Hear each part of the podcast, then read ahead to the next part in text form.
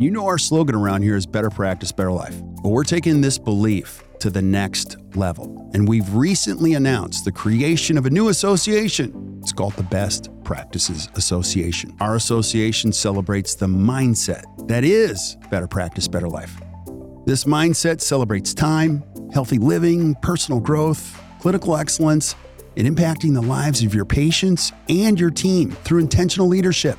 In fact, we are the work-life balance experts in dentistry. The B P A will coach independent dental practices like yours to thrive by sharing best practices and operational habits, behaviors, systems, tools, and insight that lead to profitability and sustained growth, and you can still have a life. So if you're a dentist that wants to surround yourself with great thinkers, let us help you create your own version of better practice, better life.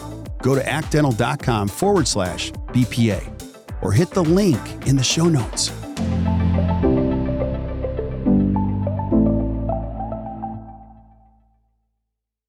Yo, yo, yo. Hey guys, welcome back to another awesome edition of the Best Practices Show podcast. This is one of my favorite with one of our heroes, Katrina Sanders here. And she's here in Milwaukee. And you're not going to believe this. Look at this.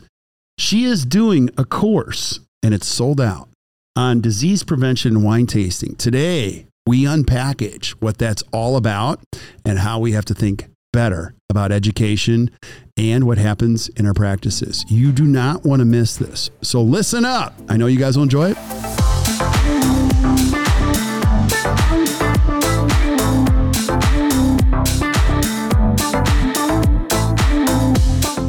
All right, we're rolling. Hey guys, we are here with the amazing Katrina Sanders in our training facility downtown Milwaukee. And we got a sold out show. Oh my gosh. Yeah, this is so awesome. So I, we've got empty wine glasses. They won't be empty for long. Oh my we gosh. We got a room full of empty wine glasses, charcuterie. We've got the wine chilling. I'm so excited for this. I'm I like so excited. And I was saying this morning to you, and I was mentioning other, nobody does C E like this. No. Like if you walk no. into a course, now that's not just a wine glass. That's like this is a balloon glass. Yeah, this it's like a giant glass that lets you swirl the wine so that you can smell it, it and air it, up, okay. sniff it, and w- so today we're going to be going through the five S's of wine tasting.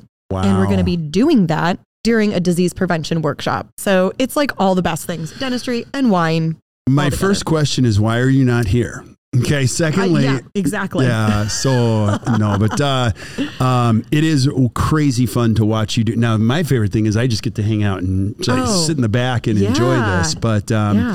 if you haven't seen Katrina Sanders f- before, you're missing out. You are an incredibly gifted human being. Number one, we just enjoy you. You're an incredible Thank educator. You.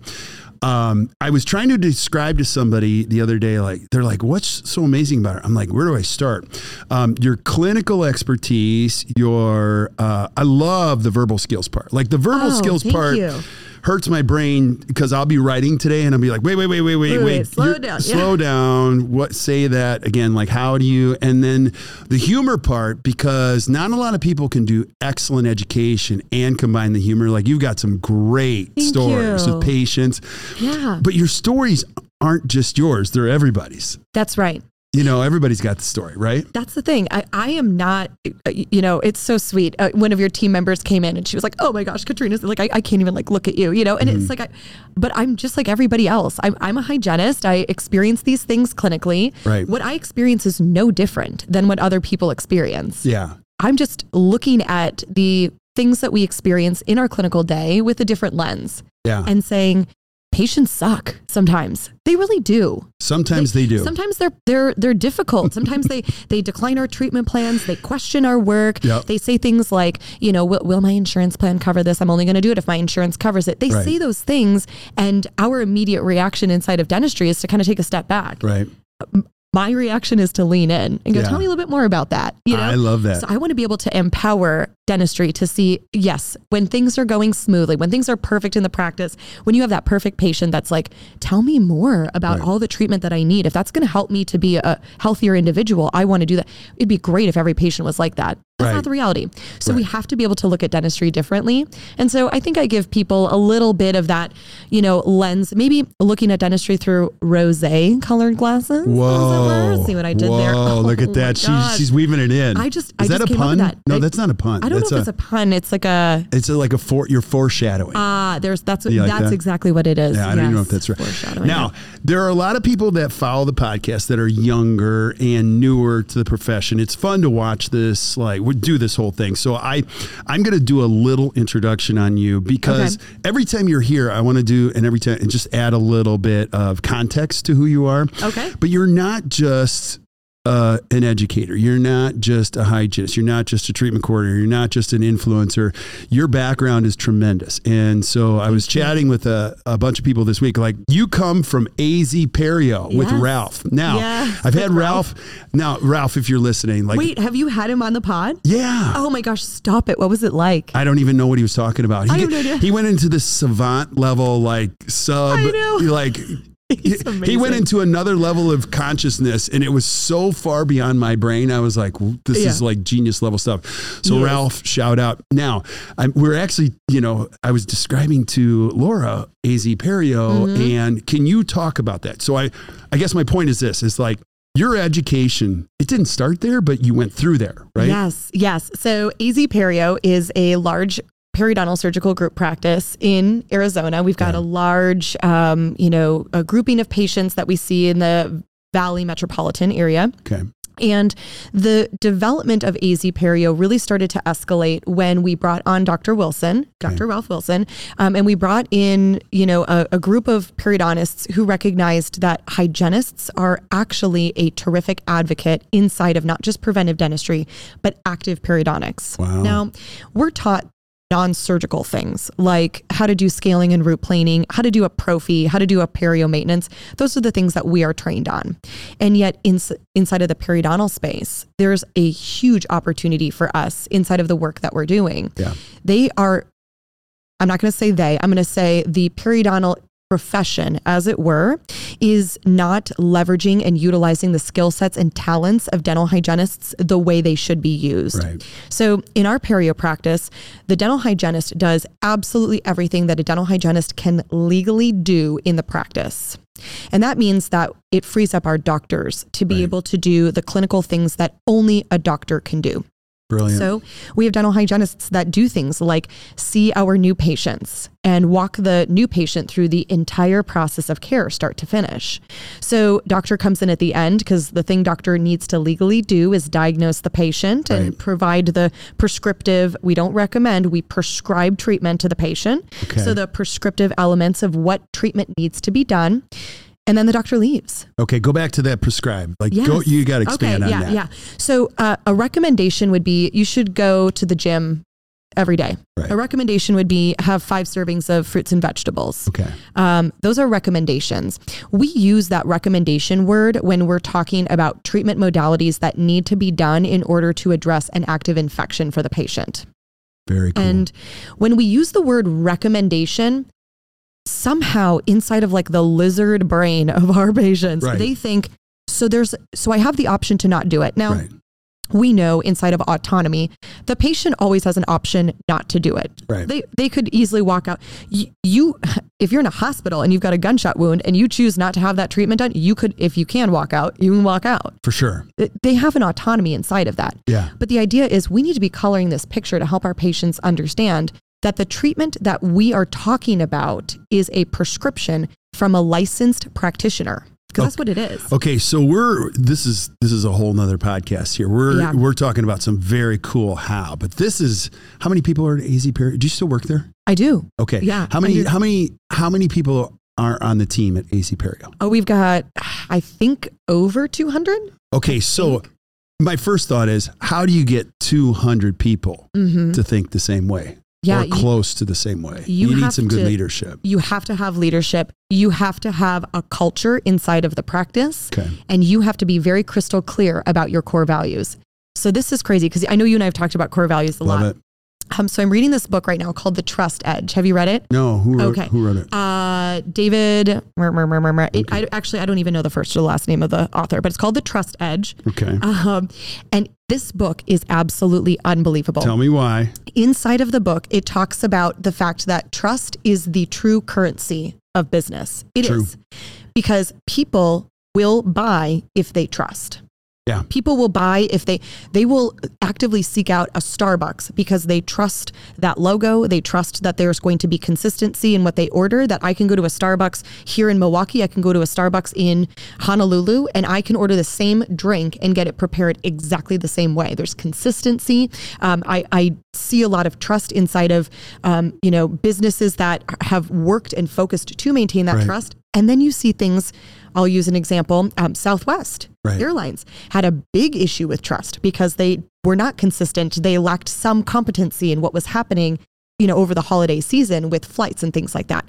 And because of that, because of that decline in trust, they see a decline in their overall revenue. Right. Trust is the currency of business. Okay. You and I so, were separated at birth somehow. Uh, okay. So we're like totally alignment here. This is what's crazy about this book though. What? He talks about the eight pillars of okay. trust. There are eight specific pillars of trust. And inside of that, you have to be able to build those pillars of trust. Very cool. And he says that a critical aspect to that trust is knowing your core values. That's a huge piece.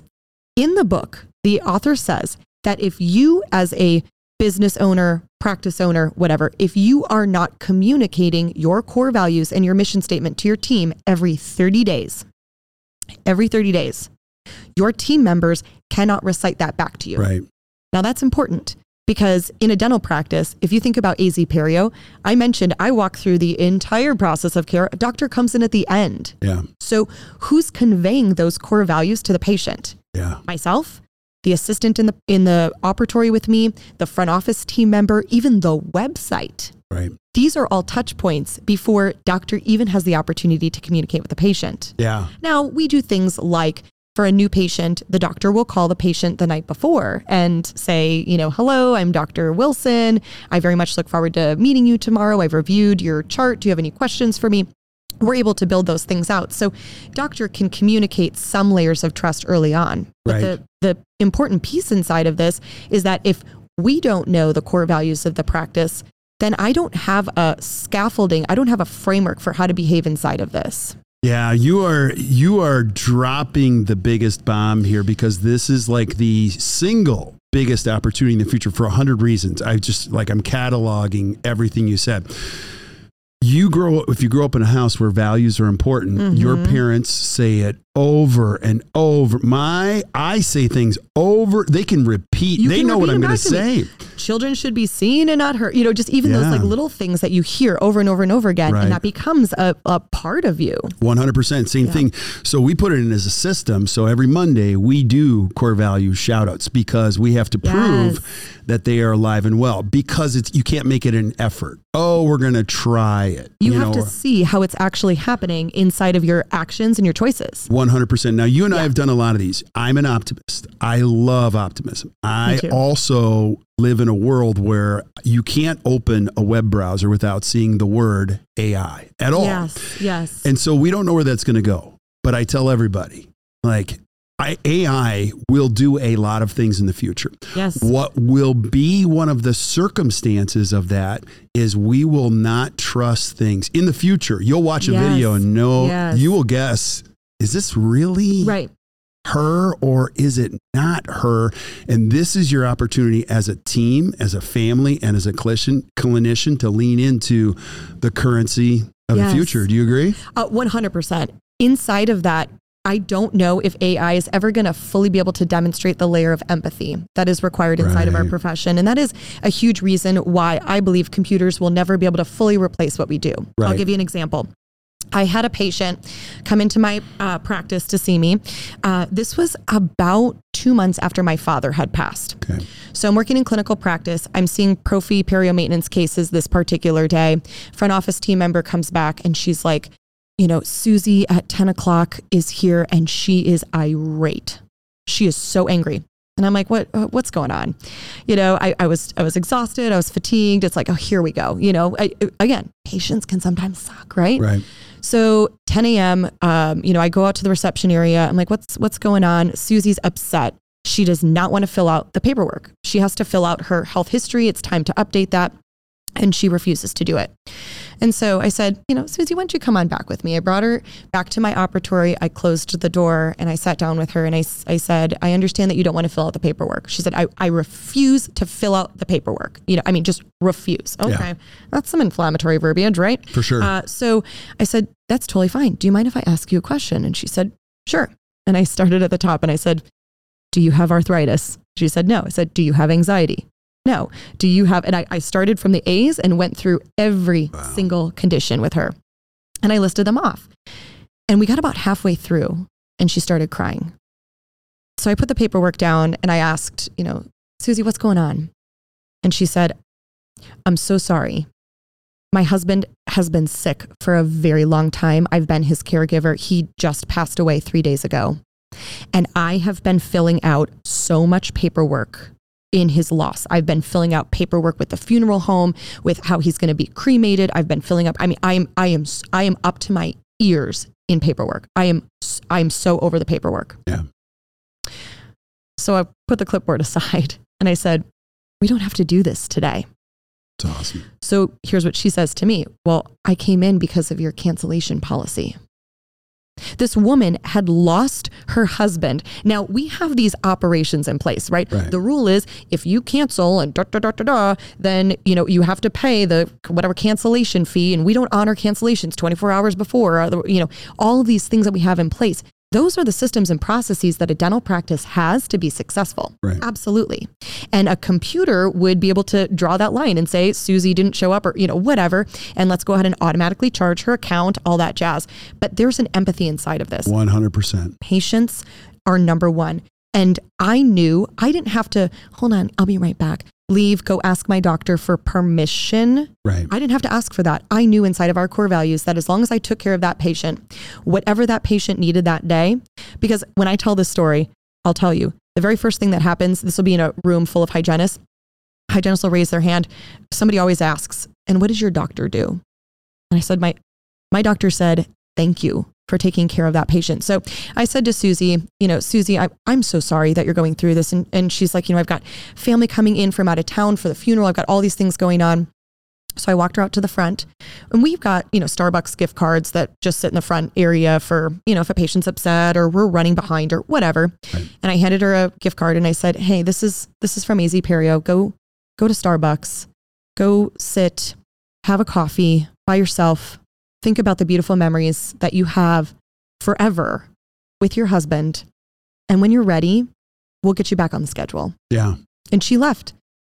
Now think about how much money practices spend on marketing themselves and showing that, you know, we care for our patients. Right. What did I just do? I just demonstrated not only our core values for Susie, but Susie goes back to her home to her kids, her family members are like, I thought you were supposed to be at the dentist. Right. And she says to them, actually, the dentist sent me to Starbucks to have a coffee and let me just be present here.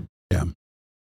That's core values. Yeah. And that's a team that's invested in the long haul of this. That's it. Do you know that's what I mean? Right. Like it's not the now. It's I couldn't bill anything for that. That was a zero right. dollar hour for me. Well, gosh, if that's all we're tracking, if that right. is all that we care about is our production, then we're creating. And, and this is, I think, the important piece of what A Z Perio does. We look at numbers, we look at production every day. We've got our, you know, big, hairy, audacious goal. We look at, you know, what do we want to see? Are we, what percentage are we on our way to our goal? What opportunities do we have? What openings does doctor have? Th- those, those, the, the masculine energy around a lot of that is those processes are built out. That is the framework. Right. That framework is intended to protect so that when something like this happens, you know, the, the bone graft material falls out, the sutures don't go in, uh, the patient's anesthesia isn't working as readily as possible, that when those things happen, that the framework protects us inside of that. But it also means that we have to be okay yeah. when we're not productive, because at the end of the day, we're not taking care of people's insurance plans and billing. We're taking care of humans yeah. and humans with beautiful, robust lives. And, and our job is to be a part of that yeah. and to make it better for them. I love it. I love it. And that's a big piece of what you're going to be covering. It's yeah. the, uh, you know, it's the behavioral aspects. You can teach a lot of things, mm-hmm. but that behavioral piece, when you put it together with the business structure, the clinical piece, yeah. that's when life takes off. Absolutely. You know what I mean? So it's yes. so cool. Yeah. I have so many questions. Okay. So we're going to talk about some fun stuff here in yeah, a little bit, but I want to do this first. Okay. So yeah. I, what are you talking about today? Oh like, my gosh. If I'm going to sit here today, what am I going to learn? So we're talking about disease prevention okay. today. Um, disease prevention is really uh, something that dental hygienists focus on in our training. And yet we get out into the real world after we graduate from hygiene school. And I think we're so limited on what our opportunities are inside of disease prevention. So we're looking at a myriad of diseases that we can see in the oral cavity or that patients are going to present with in the operatory, and ultimately talk about what our role is inside of that. We're going to do this from a team perspective because we need our doctors, we need our front office team members, we need our practice managers to understand that when a patient comes in and they have periodontitis, that we have to be treating this disease fully and thoroughly. We need the time to effectively treat these cases. We need the products, we need the medicaments, we need the entire scaffolding of, you know, what that process of care looks like for a periodontally diseased patient right. to occur. We need the same thing with caries. We need the same thing with oral pathological lesions, oral cancers, tethered oral tissues, airway complications, infection control. That inside of all of this, these are all of the ways that we contribute to preventing disease. Yeah. And we have to be able to break apart what these modalities look like so that we can understand what are some of the modern trends or techniques inside of delivering care for our patients. Right. No one who takes education would debate any of what you said. You said it so well. Oh, thank you. You are an, so what do people get wrong? Yeah. In not doing this, like so, you, you teach this all the time. Yes. So but the, you don't see it all the time. You don't, you don't. This is what's so crazy. When we talk, the average statistic right now is one in three individuals who have dental insurance use it routinely. Really? Yeah. Okay. So we already know that there's a small portion of our population that will come in and receive routine dental care. And by routine, I think we're all in alignment that this is a patient who comes in for their every six monther, right? Right. And I tell this story all the time, but where did that six months come from? Okay, this drives me crazy. In the nineteen fifties, there was a toothpaste called Ipana toothpaste, yeah. right? So that spokes beaver, Bucky the Beaver, says, yep. brusha, brusha, brusha, brusha, brusha, brusha yep. right? And then at the end of the commercial, he says, brush your teeth with Ipana toothpaste and see your dentist twice a year. Yeah. Now, that was done by Ipana toothpaste as a means of encouraging these individuals, the general public, to go in, see a dental hygienist, and have that dental hygienist say, oh my gosh, the Ipana toothpaste commercial, you know, brought you in. Absolutely, you need to be brushing with Ipana. It was an interesting marketing strategy, was yeah, it not? It was. Well, that was in the nineteen fifties. And here we are, seventy years later, and most individuals across the United States think it's completely normal to see your dentist twice a year. But Katrina, this is the way we've always done That's it. That's the way we've all. Okay, literally, I'm not kidding you. If you see my very first slide in this program, it's going to say, that's how we've always done it. Yeah. That is the toxic statement that we have said inside yeah. of dentistry. In fact, I think that is the most disease-ridden statement. Dirty mouth, you got to clean up that, yeah. right? We we joke around here, those are the seven most expensive words in business. Absolutely. Yes, yeah. it absolutely is. Yeah. Now, inside of all of this, we have seen an evolution inside of dentistry. And we'll right. talk about that this afternoon, how we've evolved in dentistry in a myriad of ways, disease prevention, uh, infection control, technology. I mean, there's so many ways that we've seen a change. Right. And yet it doesn't matter because right. at the end of the day, we are still doing the same procedures. If you're using a rubber cup polisher right. and you're using hand instruments and you're treating your patients every six months, no matter what the complexity of the disease looks like. Right. We are not delivering the correct layer of care for that patient. Yeah. We look at the prevalence of oral disease. Currently, the statistic is about one in two adults between the ages of thirty and seventy-nine have some form of periodontitis. Okay. Dental caries is the number one chronic childhood disease. It is five times more prevalent than asthma. And every hour, one individual will lose their life to the ramifications of oral cancer. Wow. So when you take a look at that, the reality is the disease is not stopping. Right. Porphyromonas gingivalis isn't like, oh, I'm sorry, I didn't realize that you guys are all banding together and trying to help. the disease is still occurring. The yeah. disease is showing up in our chairs and across our communities. Yeah. And so when we take a look at what it is we understand about prevention, the first step in that is, what are we doing to actually prevent this? Because there's such an activity of the disease right now. Oh my gosh, you're this this is going to be a four-hour podcast. It's, okay, I, yeah. already we're already going to buckle up, everybody. But, but, but back to the whole thing, like um you know, I have so many thoughts. The first thought is, like, there are people that clean teeth and there are people that change lives. There are people one hundred percent. That, and so one hundred percent. If you're looking at a different way to see your profession, it starts with this. Now, one of the things I'm passionate about, you're going to teach some amazing things here today. I get this question. I'm going to ditch it to you.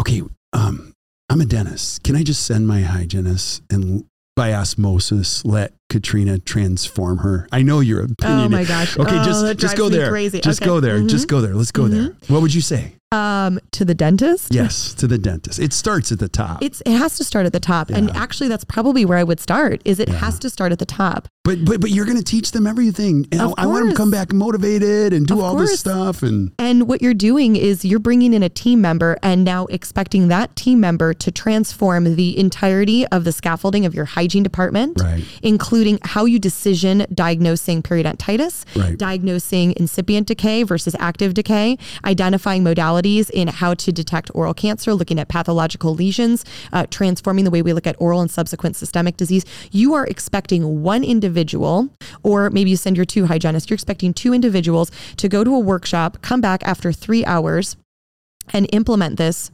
when these individuals are not going to have the support from the top. Yeah. Now, it would be one thing if the doctor was like, you know what, I, because I've worked with doctors who are very, you know, fixated in, you know, high-end cosmetics. I want to, you know, be over here. I want to, you know, cut and, you know, prep veneers all day long. That's what I want to do. I want my hygienist to really be the wheelhouse of the practice. And I'm going to give him or her everything they need. So I'm going to send them to this workshop. And then afterwards, I'm going to sit down with them. I'm going to say, walk me through the pieces that you learned that you find to be impactful inside of our practice. What pieces of equipment do you need? How much more time do you need in the patient hour in order to be able to implement these strategies? Uh, what support do you need from our front office team members? Um, you know, what ways do we need to maybe change some of the protocols? What needs to be done in the clinical notes? What types of conversations do we need to be transforming? What needs to be added to the website? Right. Okay. Do you see where I'm going? I absolutely. That when you implement a change in the practice, it has to go through every step. It, it that change is like hot potato. It has to touch every hand. Yeah. As a hygienist, if I go to a disease prevention workshop and I learn about how great probiotics are for oral disease, and I come back and I want to implement that, and and the doctor says, yeah, go ahead. That that's great. Okay. So now I need the doctor to understand what these probiotics are, why these probiotics are important, why patients who not only have gingivitis, but periodontitis, peri-implantitis, decay, risk for candida are all going to be terrific candidates for that. I need the doctor to be on board so that when I prescribe this, that the doctor comes in behind me and says, absolutely, Katrina's correct. Here's why we need to integrate this yeah. into the practice. I need my hygiene or whoever the lead is who's ordering products to be able to order these products, stock them in the practice. I need my friend office team to understand how we bill for that.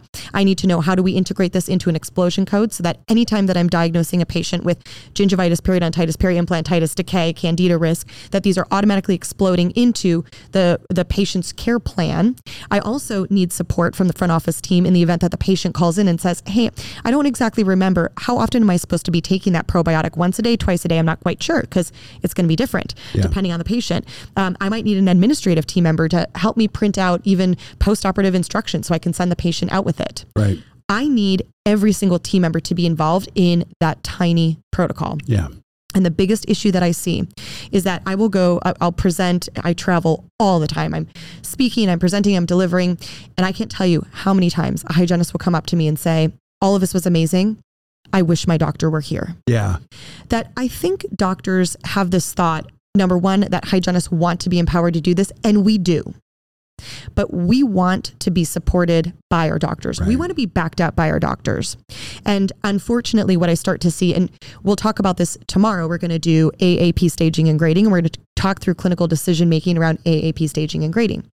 Well, when we talk about that, we're going to look at the entirety of the complexity of periodontitis, and we're actually going to workshop that. So yeah. in the afternoon, I'm going to say, all right, so a patient comes in, they look like this, they're a healthy patient. How do you deliver care to that patient in your practice? Get together, doctors, hygienists, front office team members. What modalities are you going to integrate? And they they have a resource, so they're going to start checking off the boxes. Yes, we want to we want to do salivary diagnostic testing. Yes, we want to integrate this. Yes, we want to integrate that. So they're going to be building out the entirety of their protocol together right. as a team.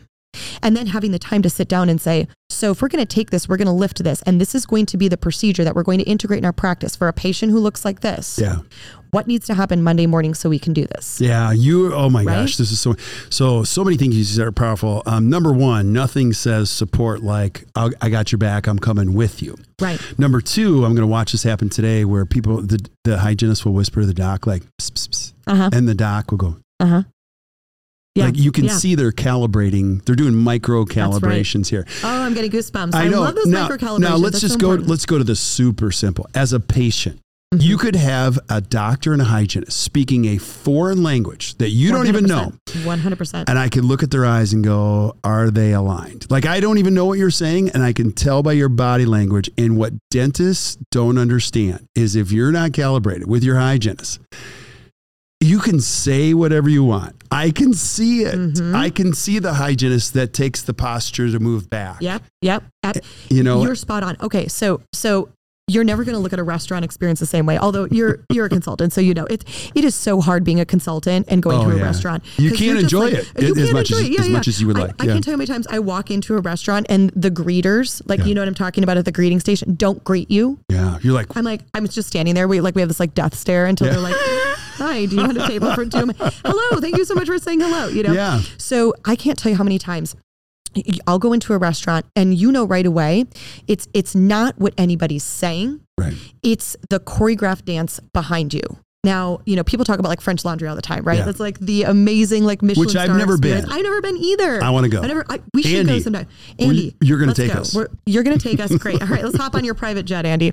Um, but, you know, when you go to a restaurant like that, it is choreographed. Yeah. There is no room for, for, you know, issues. I mean, it, it's just, you know, ships passing in the night, the, the, the drink comes down to the, the empty glass gets taken away. I mean, it's, you, it, it's not cumbersome. It's not clunky, right? But you will go to a restaurant sometimes and experience this where it's like, where is the waitress? What's going on? Yeah. You know?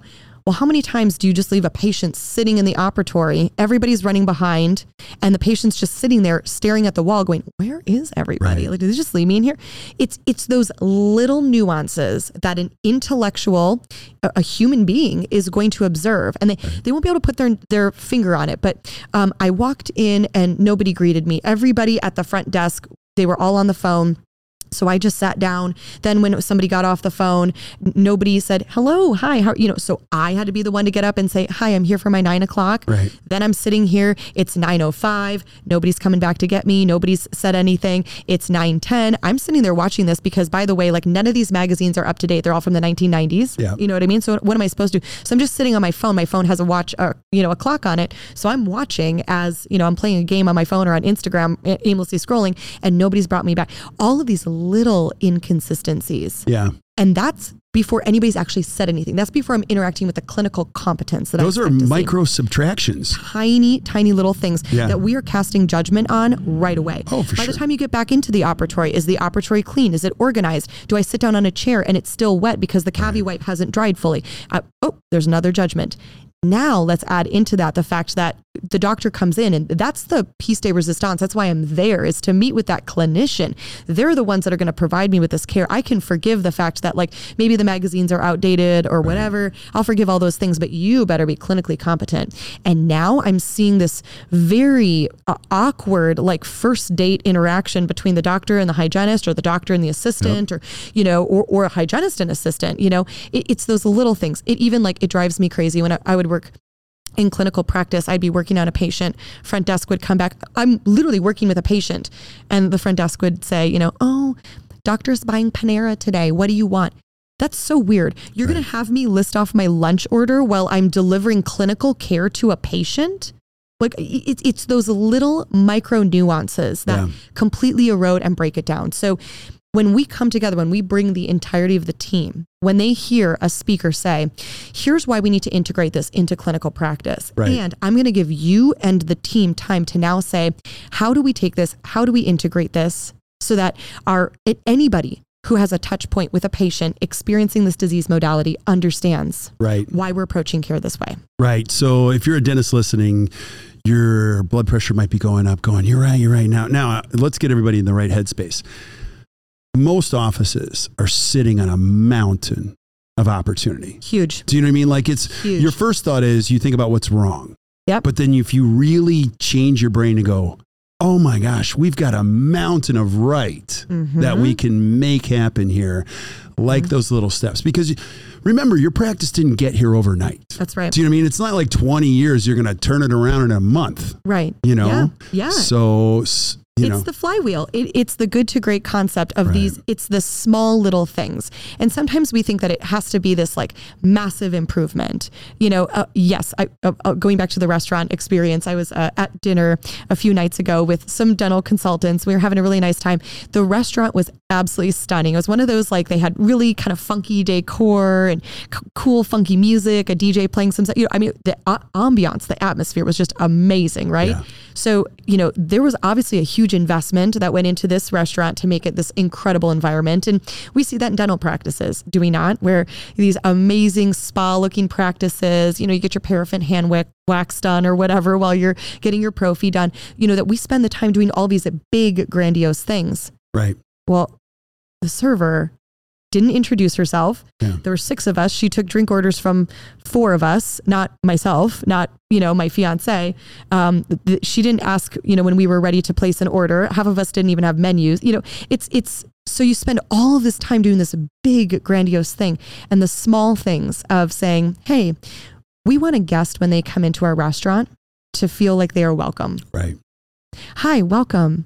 I, I hope you guys are all having a wonderful day. Yeah. Can I get some cocktails into all of you? Come on, let's get started. That's you know what so, I mean? Absolutely. It, it, it's the small things. And when enough of these small things accumulate, you start to see this beautiful, robust blossoming yeah. happen inside of your team members.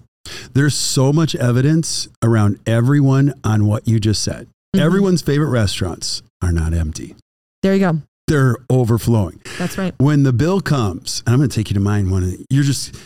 You and I, I'll pay, and, I, oh, and you go. You great. go. We'll order myself. And Sarah often says, "Like, how much was dinner?" I'm like, "I had no idea. I don't know. I had Just no idea. I had it no was idea. like put on my tab. It was. I mean, a lot of it. They're selling the invisible, but yes. it's an emotional connection that you have to. Oh this my whole gosh! Thing, so. They say all the time, people make decisions based on emotion, right. but they corroborate that with logic.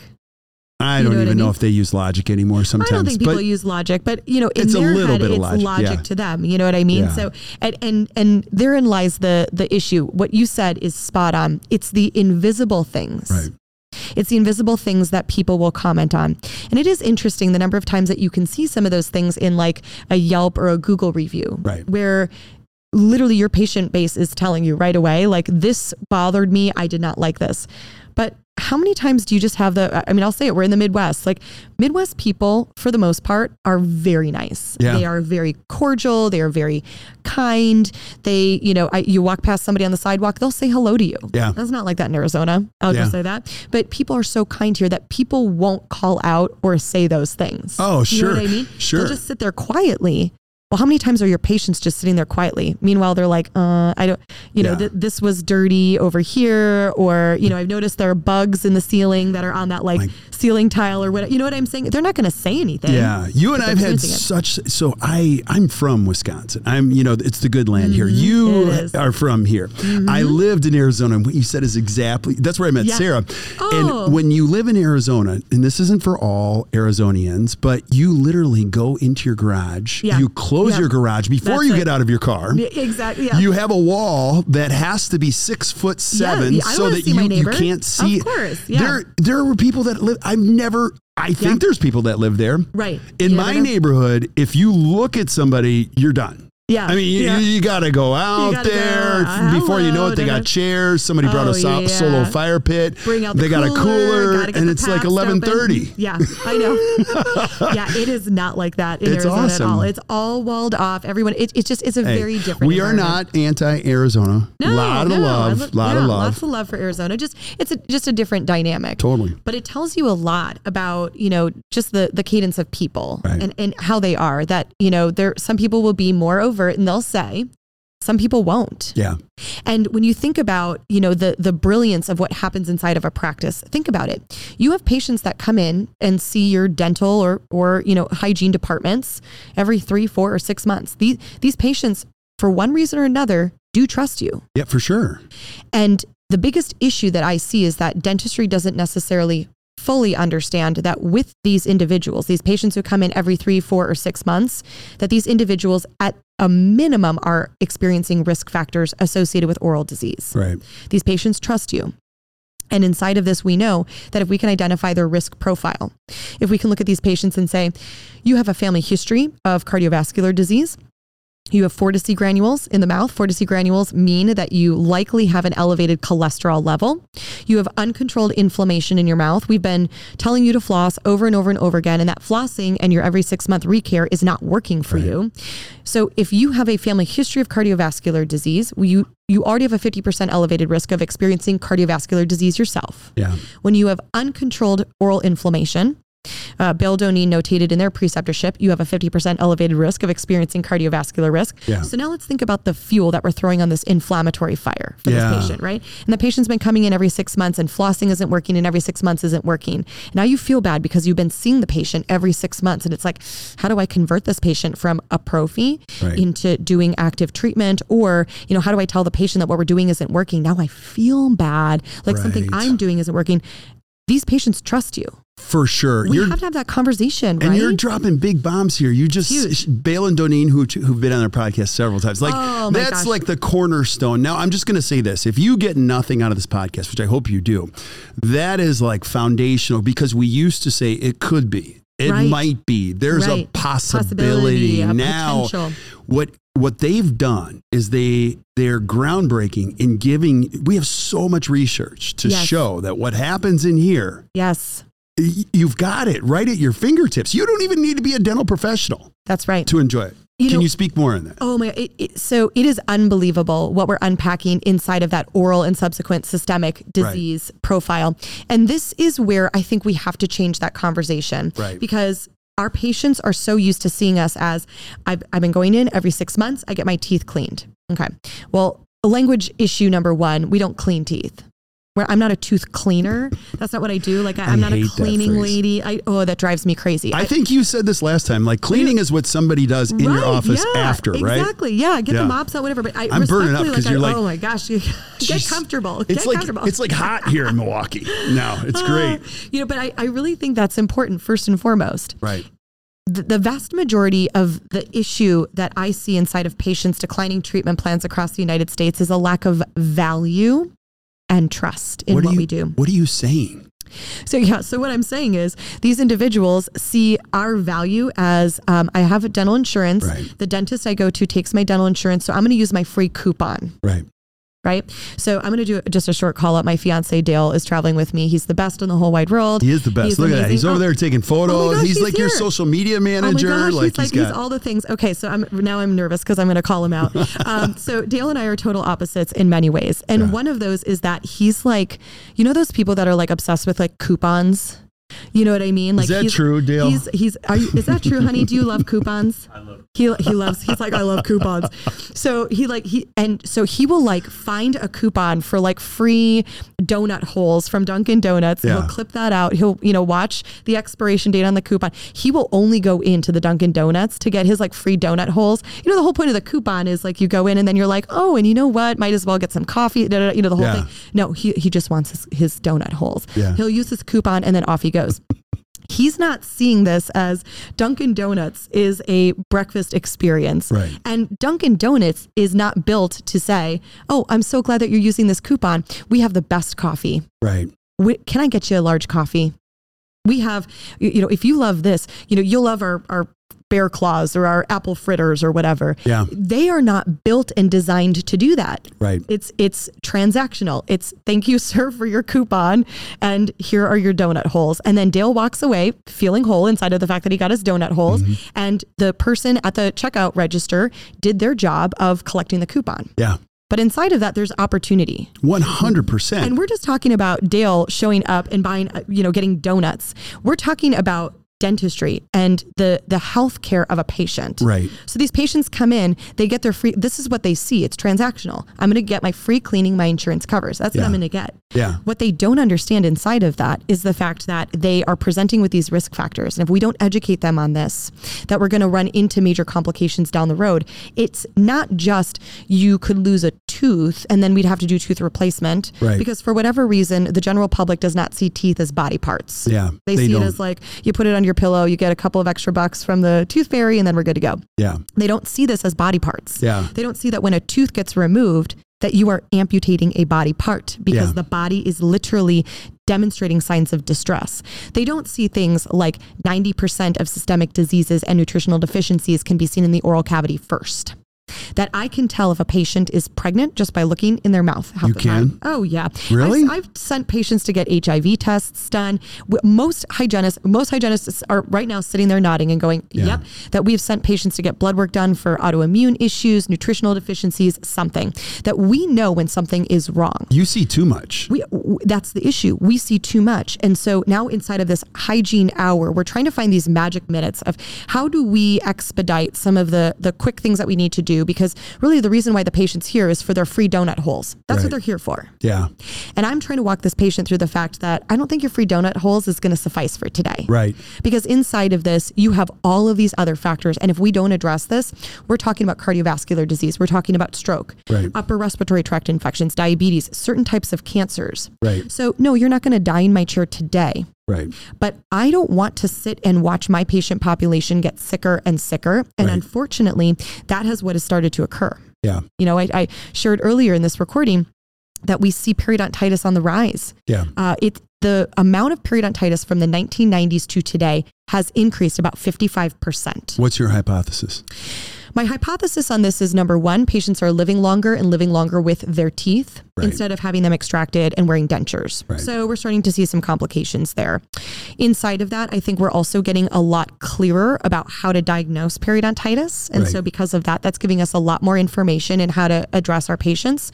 But I think the biggest issue is that uh, with all of the economic recessions, some of the complications that we've had, that the bread and butter of dentistry is the patient will come in and get their free cleaning, their insurance covers. They will get their dental x-rays done, their bite wings once a year, and the doctor exam. And so we have relied on trying to manage a lot of this disease inside of what is truly a preventive procedure. Right. And that's one of those things you have to break as a dentist to go any further, because you can speak to this, and we teach this all the time. You know it better than us. When the four thousand codes go up. So most That's dentists right. do the whole eighty twenty split mm-hmm. and, you know, we make our money in restorative and blah, blah, blah, blah, blah. Mm-hmm. Once you get this department thinking the right way, we're all on the same page. What happens when four thousand codes go up? What happens to the to the other side? Like Right. And and it's interesting because there is data that says that once you increase those four thousand codes, right. the data says that if a patient identifies that they have periodontal disease and they move forward with treatment, yep. that they have now built a value inside of understanding their oral health and are now more motivated to acquire the next steps or strategies to continue to maintain their oral health. You said that better than anybody. Oh my gosh, thank you. No. Well, actually, you know who says it the best? Who? Is Hippocrates. I'm going to, this is like so nerdy. I'm going to quote Hippocrates because okay. what he says is just absolutely critical. He says, true illness does not occur out of the blue. It doesn't show up. Decay doesn't show up out of the blue. Perio doesn't show up out of the blue. People don't just have a heart attack. Right. It doesn't show up out of the blue. He says it's now, this is Hippocrates, the father of modern medicine. Yeah. This is like in the B Cs, right? Um, he says that disease is formed from small daily sins against nature. When enough daily sins have, have accumulated, illness will occur. Mm-hmm. Well, here's the issue. Let's pretend you have a patient who's been a long time patient of your practice. Like they, they started seeing you when they were, you know, eighteen years old. you know, fresh out of high school. My brother's a really great example. I'll pick on my brother. At eighteen years old, he became a patient of mine because okay. he moved down to Arizona. He went to Arizona State. So he's been a patient of mine. And, you know, my, my brother's into his thirties now. He's okay. married. He's, you know, and he's still a patient of mine. So we see patients over a long time like that, right? How does that happen that a patient at eighteen has a clean health history? Mm. And then by the time the patient's in their forties, oh, they've got high blood pressure and high cholesterol. And then by the time they're in their fifties, they're pre-diabetic. And then by the time they're, you know what I'm saying? How is this happening? We are literally spectators watching the spectrum of disease happen for our patients. Yeah. They're getting sicker. Yeah. And yet inside of that, if we can stop the propagation of that disease and I think demonstrate to our patients, I think that's what it is, demonstrating to our patients that we are with them on this journey. Yeah. Because I do see patients that will say, I didn't know that the inflammation in my mouth could be making my blood pressure worse. Yeah. Mm-hmm. It can. And in the United States, we're so used to just taking medication for that. Yeah. Or telling the patient not to consume as much salt. Yeah. When the reality is, my work could be influencing. one hundred percent. Right? Now, the issue is, I don't think dentistry has been armed and leveraged enough to feel confident inside of those conversations. Tell me more. Like, just go there. Yeah. Yeah. I'm going to go there. So, you know, we'll read an article or whatever. Um, and we'll use that as like a little jab for the patient. Yeah. Well, you know, um, if we, if we treat your periodontal disease, that, that could, you know, help your, help your heart condition, but it's, it's the flywheel. It's right. The good to great, right? It's the concept of all of these things have to accumulate together. So these same practices, when I ask them, do you take blood pressure on your patient? They'll say, oh no, only if doctor's going to use anesthetic today. Okay.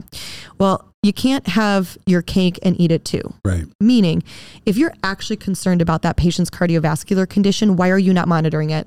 one hundred percent. twenty-seven million Americans will see a dentist, but they will not see their primary care physician this year. twenty-seven million individuals. Now, that's crazy because that means that we are theoretically seen as the preventive specialist for twenty-seven million individuals. Yeah.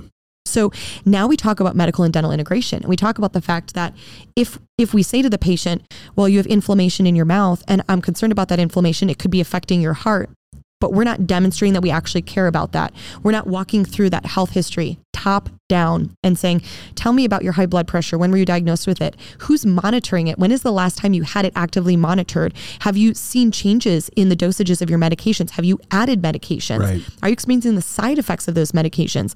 Now, what am I doing? I'm showing my patient, we got a spotlight on the fact that I'm concerned about your heart. Yeah, you're here for your teeth cleaning. We'll talk about that later. I'm concerned about your heart. Yeah. And I've, I've front loaded with that. Yeah. Now I'm doing a head and neck examination, and I had shared, you know, uh, Fordyce granules is a really great observation. Fordyce granules um, uh, are fatty deposits underneath the oral tissue or xanthoma um, you can see on the face. Now I identify those things and I'm telling the patient, you have these lesions in your mouth that tell me that you have fatty deposits in your oral tissue. When is the last time you had your cholesterol checked? Okay. I haven't even started cleaning their teeth. Yeah. Now think about what's happening inside of the brain of that patient. Yeah. Right? Now it's, oh, you know, I, I was here to get my free donut holes. Right. And now you're walking me through this gourmet experience of all of these amazing donuts that right. I can experience. And you're, you're pairing them with gorgeous, you know, mochas and cappuccinos. You're walking me through a completely different experience. I don't, oh, I'm sorry. I, I'm here to experience this now. Right. Right. It changes now. And, and again, you know, to, to, we were distilling down to a donut experience, but the important piece being, when you ask your patients, is your oral health, is your physical health something that you value? Yeah. That's I, what you're asking. Right? I think, I mean, you're a genius. You already know I've, t- oh, I've said that. You. I think if the Dunkin' Donuts C E O is watching this, yeah. he would say we could add thirty percent in revenues. There you go. I mean, there's, there's so many things you said. Like, first of all, I'm, I'm completely amazed. Every Dunkin' Donuts has a line. Okay. Yes. Of, of app in there, and they have, you know, employees that have a lot of apathy. So let's just turn it nice up a little bit notch. Yes, you know, absolutely. I mean, that alone would change things. Now let's go back to the, the dental experience, because um, we could go down a lot of rabbit yeah, holes here, but, but you're saying so many powerful things. This is when you transform what you do. And in a world where there's so much research on there, I, I love the global stuff. I'm a big thinker. Mm-hmm, mm-hmm. In a world where we're starving for significant relationships. Like we're yes. starving for them. A healthcare yes. provider, uh, mm-hmm. a professional. This is your opportunity. Mm-hmm. You know what I mean? To become just more than a dental office, you know? Yes, absolutely. And and I think that significance has very much changed as now people have access to be able to Google or research things. Right. Um, people are taking their healthcare into their own hands. They're recognizing that just because I was provided this Cigna or Delta Dental, you know, insurance plan doesn't mean that I have to be tethered to exactly what this insurance plan says. Right. So you're starting to see a lot of exploration. Um, the millennial spending shift that we're starting to see, where millennials, I, I, I am a millennial, albeit the oldest of the millennials, but mm. I am a millennial, that we're starting to see a shift in that renewed sense of health, wellness, and vitality. Sure. The global health crisis kicked open that door for people to say, you know, I, I recognize that I need to be protecting myself. I need to be protecting my family. That, you know, a lot of us didn't necessarily fully understand that you could have a disease uh, asymptomatically. You could have a disease, and that disease could be something that can impact you from a long-term standpoint. Yeah. So yes, we're starting to see a lot of that research come out. And yet inside of dentistry and medicine, you know, people say it all the time. Like, I didn't go to hygiene school for your in- dental insurance company to tell me what it is that I need to do. Yeah. Because if that's all I had to do, if all I had to do was show up and have an insurance company say, thank you for taking the x-rays, here's what you need to do, and just do it. Yeah. Then I, we, I, I could have expedited. Hy- it would have taken me three months to get through hygiene school. Yeah. There's a reason why we understand the complexities of the work that we do. And part of that significance of our work and the significance of the relationship that we have with our patient, I do believe boils back to, I feel insignificant as a dental hygienist when I am told that the power of my work is in the Dentrix appointment book that says four bite wings, prophy, exam. Four bitings, prophy, exam. Four bite wings, prophy, exam. Because respectfully, that is not how disease works. And that is not how my clinical decision-making works. You and I could create like this. I, there's, there, we could create a little fun show. I a mean, fun you're, show? Well, I've you, been having fun. I know, no, no, no, like, like, like, like a little satire on oh, what really yeah. happens in dental office. Now, because it's true. It's so it's true. so true. It's so true. Now, I know you had an agenda for this, and I totally stole I totally it from you. No, that'll be for the next show. That'll next be for the next show, show. Next show. I have a couple thoughts. Number one is, you know, we're big fans of yours. I think you're gonna. This is gonna be so much fun. Oh, I'm so excited. I'm gonna. I'm gonna. I'm gonna put a question into three different parts. Number one, I am very biased that there's not a ton of great hygiene education. There just isn't. There's some, mm-hmm, mm-hmm. but nothing you go, that was fantastic. Mm-hmm. Today and tomorrow, they will all say that was fantastic. I Number two, so. You're a rock star. You're everywhere. Like mm-hmm. every time you leave a room, I was speaking in Kansas City. I had like twelve people in a room. No, she had like, seven. She had seventeen hundred. I had to go over there and shush her like four times. I'm like, I'm trying to talk to my twelve Actually, people. Actually, Can here. I tell you about Kansas City really fast? What? So I had lost my voice. I had laryngitis. Yeah. I had been traveling and speaking and all of that. So I had like no voice. I'm like squeaking, trying to get it out. And I presented for the whole day, just like you did. Yeah. And so to like kind of help our audience understand, um, we're in these conference halls and there's just that like thin, like partition, like the thing that they like, that folds up. Yeah. That was the only thing separating your room from my room. Okay. So I'm like, hello and welcome to, yeah. you know, blah, blah, blah. And you're next door and you're like, and like, I mean, just this like whole thing. So the whole time people keep like looking over at the wall and I'm like, that's my buddy Kirk. Don't worry about it. I'll give him some grief later. Yeah. You're yeah. very kind. You, you heard my voice, but what you didn't hear I was did. a bunch of people going. No, yeah. hardly, uh, so hardly. Here's my real question. Where are you going next? So you brought all your wines. Yes, like what's, yes. what's the next chapter for Katrina Sanders? Oh my gosh. I, that's, that's a fabulous question. Um, the next chapter for me is to change or transform how I'm doing what I'm doing. Tell me more. I'm starting to get a lot of people wanting to see how this actually gets done. Okay. I'm getting people saying, can I shadow you? Can I watch? They want to see how the sausage is made. You know what I mean? They right. really want to see what that clinical care looks like. How do you sit down and confidently communicate with a patient? As much as I get doctors that say, hey, how do, they get, they do this all the time. How can I get my hygienist to talk to my patients the way you talk to your patients? Well, respectfully, I can talk to my patients with confidence because I've got a doctor that'll back me up. So my question to that doctor is, how can you learn from my doctors, right. how they support me? Because confidence is a critical aspect to building trust. And I can confidently sit and talk to a patient. Yes, albeit I know the research. I've done the research. I can, I, I feel pretty confident that, you know, if my back is against the wall and a patient asks me a question about something, I probably know the answer, or I'll be the first to say, I don't have that answer, but I, I'm going to get you that answer and I'll shoot you an email with that information. Right. But my doctors um, support me inside of that. And I think as much as people seek continuing education or reading articles or listening to podcasts, they want to be able to see it done and integrated. And so I'm right now working in masterminding uh, an academy. Wow. An academy for dental hygienists to acquire advanced training, advanced hand skills. Yeah. Because, gosh, the last time that I was taught, m- that most hygienists were taught how to hold an instrument and activate it the correct way was hygiene school. Yeah. And we have to be able to, pun intended, sharpen those skills mm-hmm. um, in order to support that our patients. Good. And t- yeah, thank you. I'm just coming up with all these puns today. um, we have to be able to build that out. And, and I want to be able to create a safe space for hygienists to yeah. be able to feel Uh, not only that they have the support in developing their clinical skills, but feeling that sense of professional responsibility. Yeah. Um, I, um, I always work to create not only educational opportunities, but to be able to build that sense of confidence, that sense of pride, that sense of, I do amazing work. Yeah. I am incredible, because every hour on the hour, some hygienists, it's every forty-five minutes, every thirty minutes that you see a patient. That is a life in your chair. Yep. And you have the opportunity to make that life better with your education and your skills. Yeah. one hundred percent. How amazing.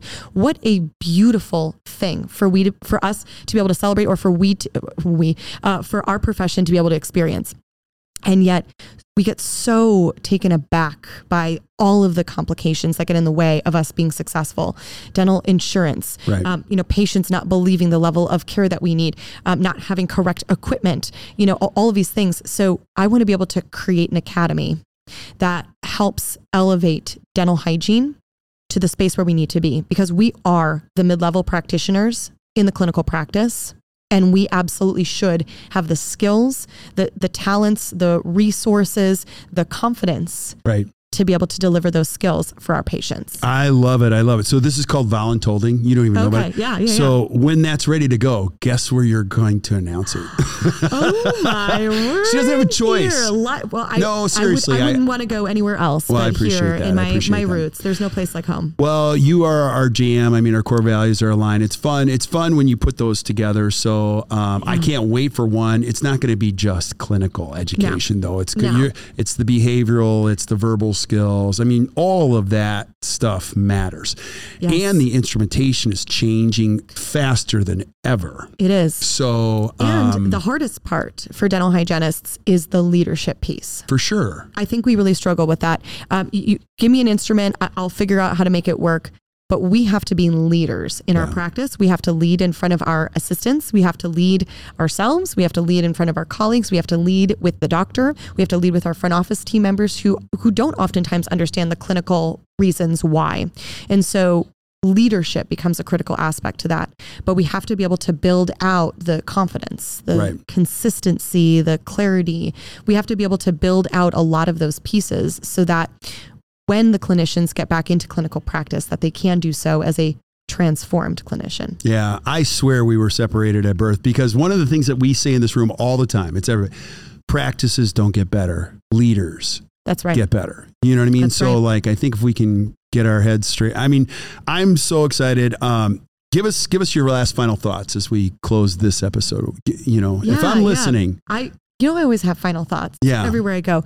You know, I, I'm always reminded every time I'm back home, I'm reminded of my roots, and I'm reminded of where I came from, and I'm reminded of mom and dad. And I think about, um, for those who know my story, um, we lost my mom in two thousand eighteen, suddenly, tragically, unexpectedly. And then two years, just over two years later, we lost dad, suddenly, tragically, unexpectedly.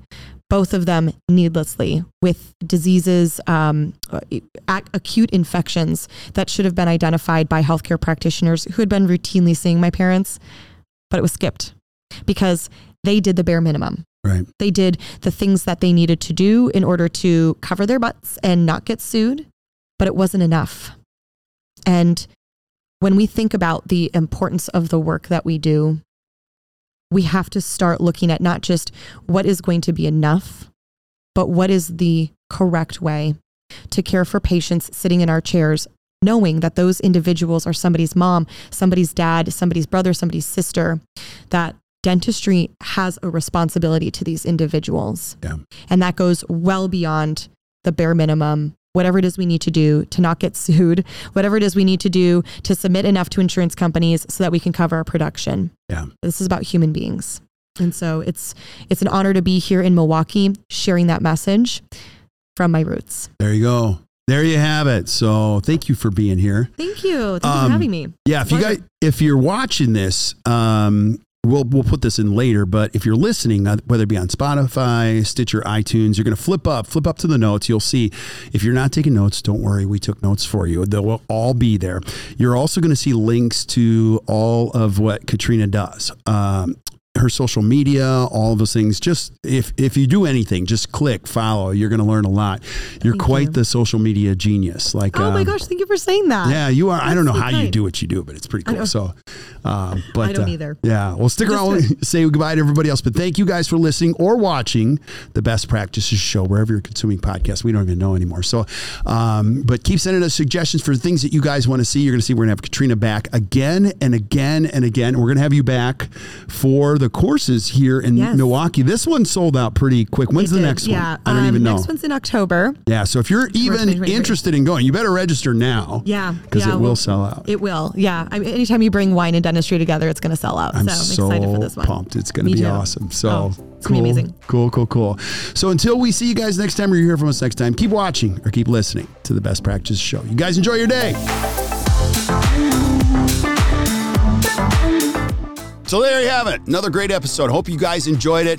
Hey, and thank you for showing up. I just want to thank you for being here and sharing the good word with your friends. And if you're really enjoying the podcast, could you do me a favor?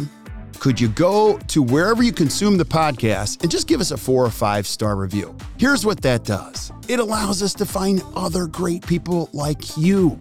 I love this profession so much.